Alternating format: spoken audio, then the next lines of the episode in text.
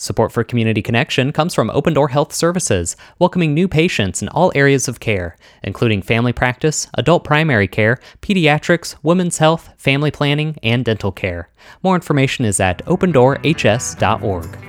Welcome to Community Connection, the IPR original show where we talk with the people working in nonprofit groups in our area and let you know how you can get involved. I'm Michelle Kinsey, and joining me are two very passionate people from Second Harvest Food Bank of East Central Indiana.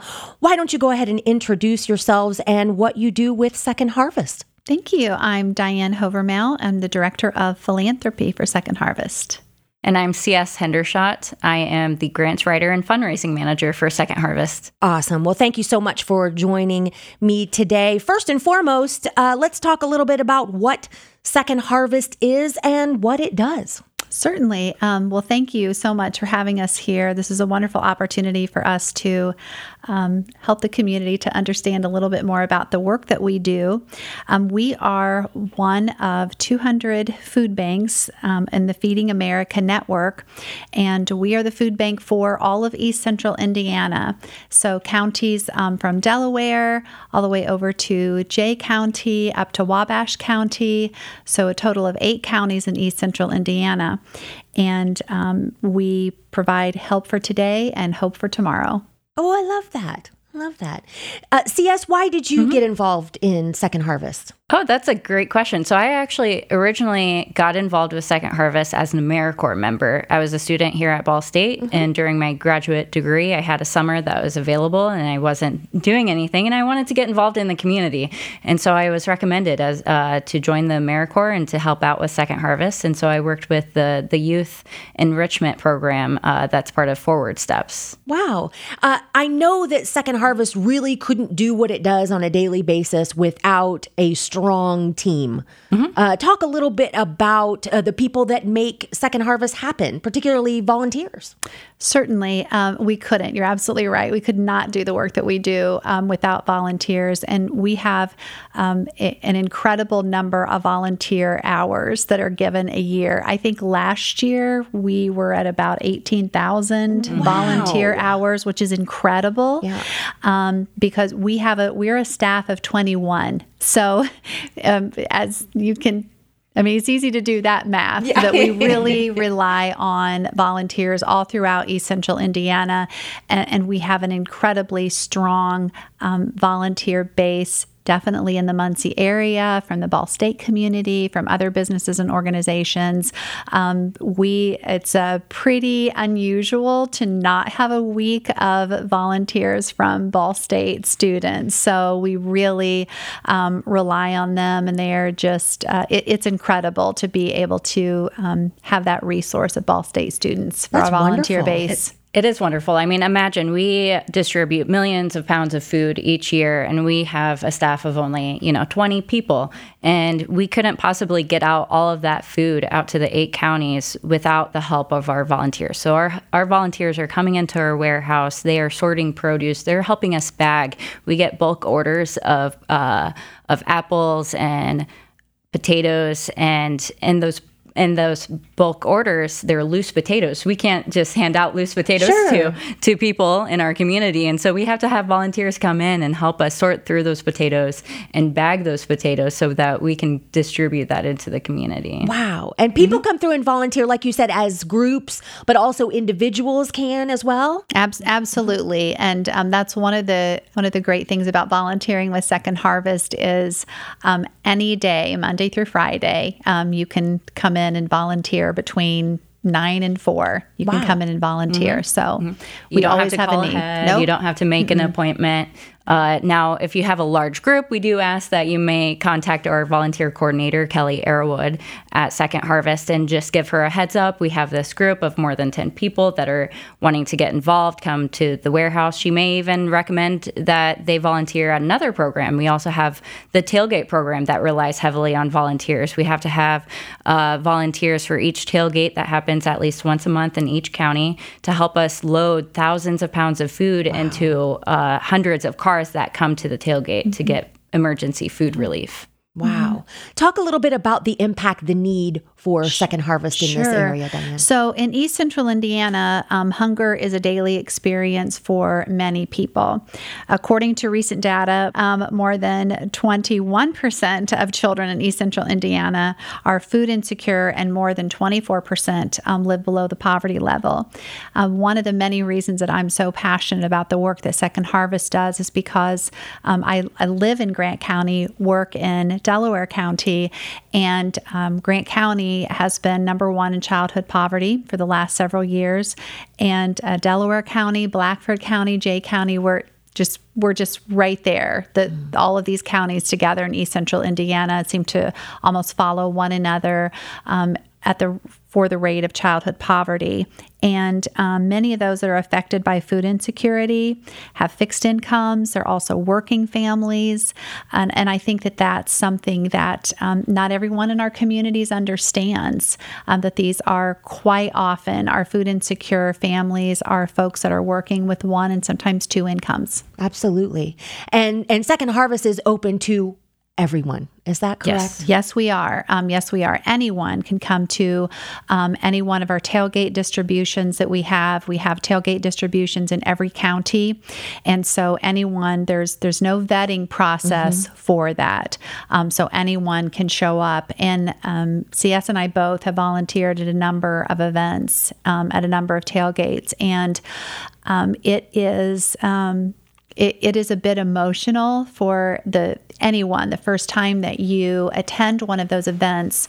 Um, I'll just give you my the experience that I had in my mm-hmm. hometown of Grant County um, at the first tailgate experience I had, which was last January, and we had folks that had lined up in the dark, in the cold.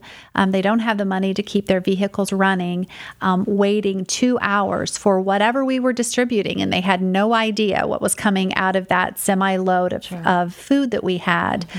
Um, and we distributed a, an entire semi load of food at each one of our tailgates, which again is just also phenomenal. Um, but that's what the need is here in East Central Indiana. Wow. And we also have over 90 agencies. Those are our soup kitchens, mm-hmm. our food pantries. Those are our agencies that also help us get all, out all of that food. So we don't just only have the the tailgate that's once a month, but we also have these agencies that are out in the community, and those are the the people that are helping us get the the food distributed out to local communities, small neighborhoods okay. that are in need. Are you seeing oh in recent years? Are you seeing the numbers increase at these events and the tailgates and the pantries? Sure. And- you know, actually, the um, the the need in some ways has gone down. The need for um, the the level of food insecurity. Um, has gone down a bit, and we can attribute some of that to um, the the fact that we do have low unemployment. Um, but what we seem to continue to um, see a great need in is is food insecurity, where families have more month left at the end um, ah. than they do money, right. sure. and so there's always that that shortfall. Um, I was in a meeting last week, actually in Grant County, where um, I had someone that mentioned that um, they were working with a family who made 50 cents a month too much and did not qualify, could not qualify for SNAP benefits. Wow. And um, that again, even though even though I'm involved in this work, it's something that I I'm like, how could this happen? Mm-hmm. But but it does, uh, and that it, it's those types of um, families that are not going away anytime soon right. um, because they're like i said you may have um, working parents working mom working dad and and or grandparents raising grandchildren um, that still have that food insecurity yeah well we we are all just one uh, health scare one Absolutely. family emergency exactly something away from mm-hmm. that. A lot of the families Absolutely. that we work with are considered what um, what we call ALICE families. Those are the asset limited income constrained employed families. So these are the hardworking families. Sometimes they're working two jobs or um, different gigs just mm-hmm. to get by, but they're not making enough to meet all of the needs of their families. And so we work with these families, and this is part of our Hope for Tomorrow piece of our mm-hmm. mission. So not only are we providing help for today with food, but we're also providing hope for tomorrow by working directly with these families to find resources for them. So we do that through our programs like Forward Steps and our new school initiative called The Big Idea this is where we're meeting families where they're at to get them the resources that they need. I love that. Yeah, the and the goal of the Big Idea Initiative is to um, help raise parent engagement at local schools. Mm-hmm. Um, right now, we're in 35 schools in East Central Indiana, which is incredible. And um, through that engagement, our goal is to strengthen relationships between the school and families. And we turn a routine food distribution into um, filling a need week to week, um, into an opportunity to connect teachers and parents and local organizations, and also to help students to create plans and opportunities toward a more successful future. That's wonderful. I know that you also have several, you know, awareness building and fundraising activities throughout the year that have become extremely uh, popular and oh, well known. Yeah. What are some of mm-hmm. those that kind of help you uh, get yeah, the job done. Absolutely, and I, and CS is going to share what mm-hmm. what some of those are, and and CS. Um, is directly in charge of the these amazing events. So I'll let CS um, share about that. Um, but to your point, um, we so many people wonder where does where does the money come from for mm-hmm. the work that we do, and a lot of people make the assumption. I made the assumption before i knew second harvest as well as i did and, and joined their team um, that some somehow our government our local or federal government is funding that and that's not the case. Mm. and so really we rely on um, the generosity of our communities for sure.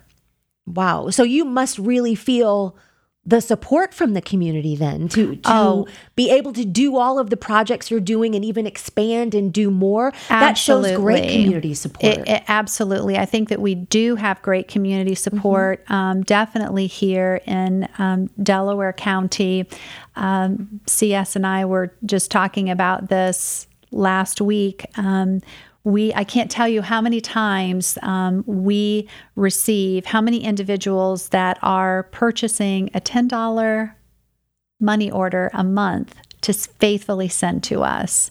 I mean, we just we have folks that have been supporting us for years, wow. and um, that's that, that's incredible. And I've called many of those individual donors and thanked them for um, their contribution. And I so often hear, "Well, I can't do much, but I can do something." But it takes all of us doing something in, order to be able to do the work that we're doing. But and, CS could tell you some more about just our one, fundraisers. One dollar can provide up to four meals. Wow, and absolutely. That's what you can do with just one dollar. So each uh, dollar that a donor gives, it has a real impact in the community. But we have lots of events.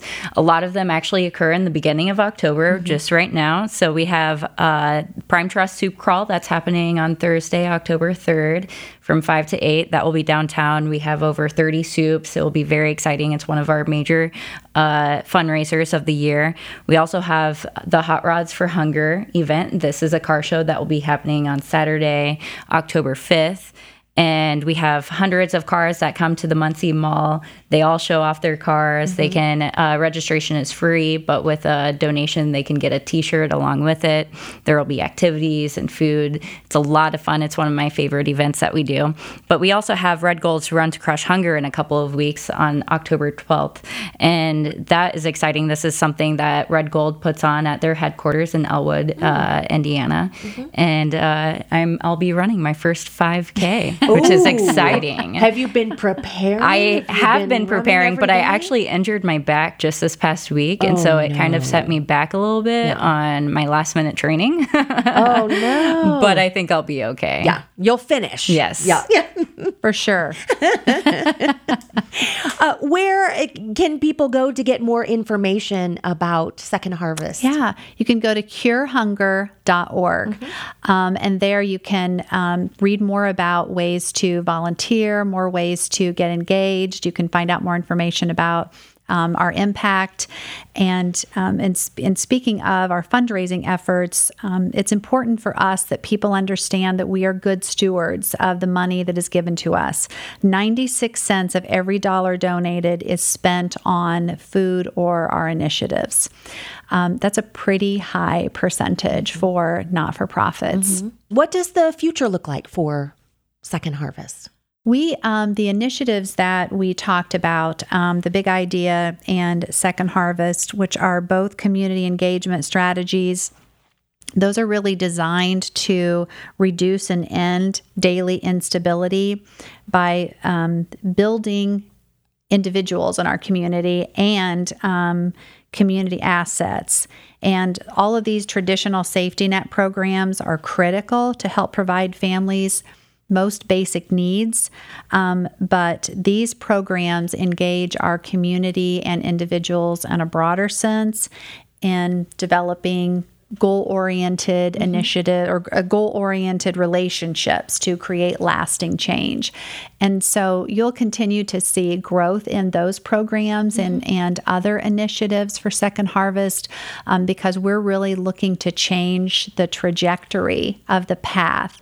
Um, one of our goals is to ensure that um, the these children in our communities are do not end up needing food assistance as adults. Um, we want to do what our part to help them to become self sufficient adults. You know, of course, we can't predict the future, um, and there have been some positive changes that have happened. Um, in our community as a whole, and that's wonderful. Um, but we do know that people in East Central Indiana will continue to be in need of emergency food assistance, and Second Harvest will always be there to assist them. Wonderful. Well, thank you both for joining me in the thank studio you. today. Thank you. Thank you so much.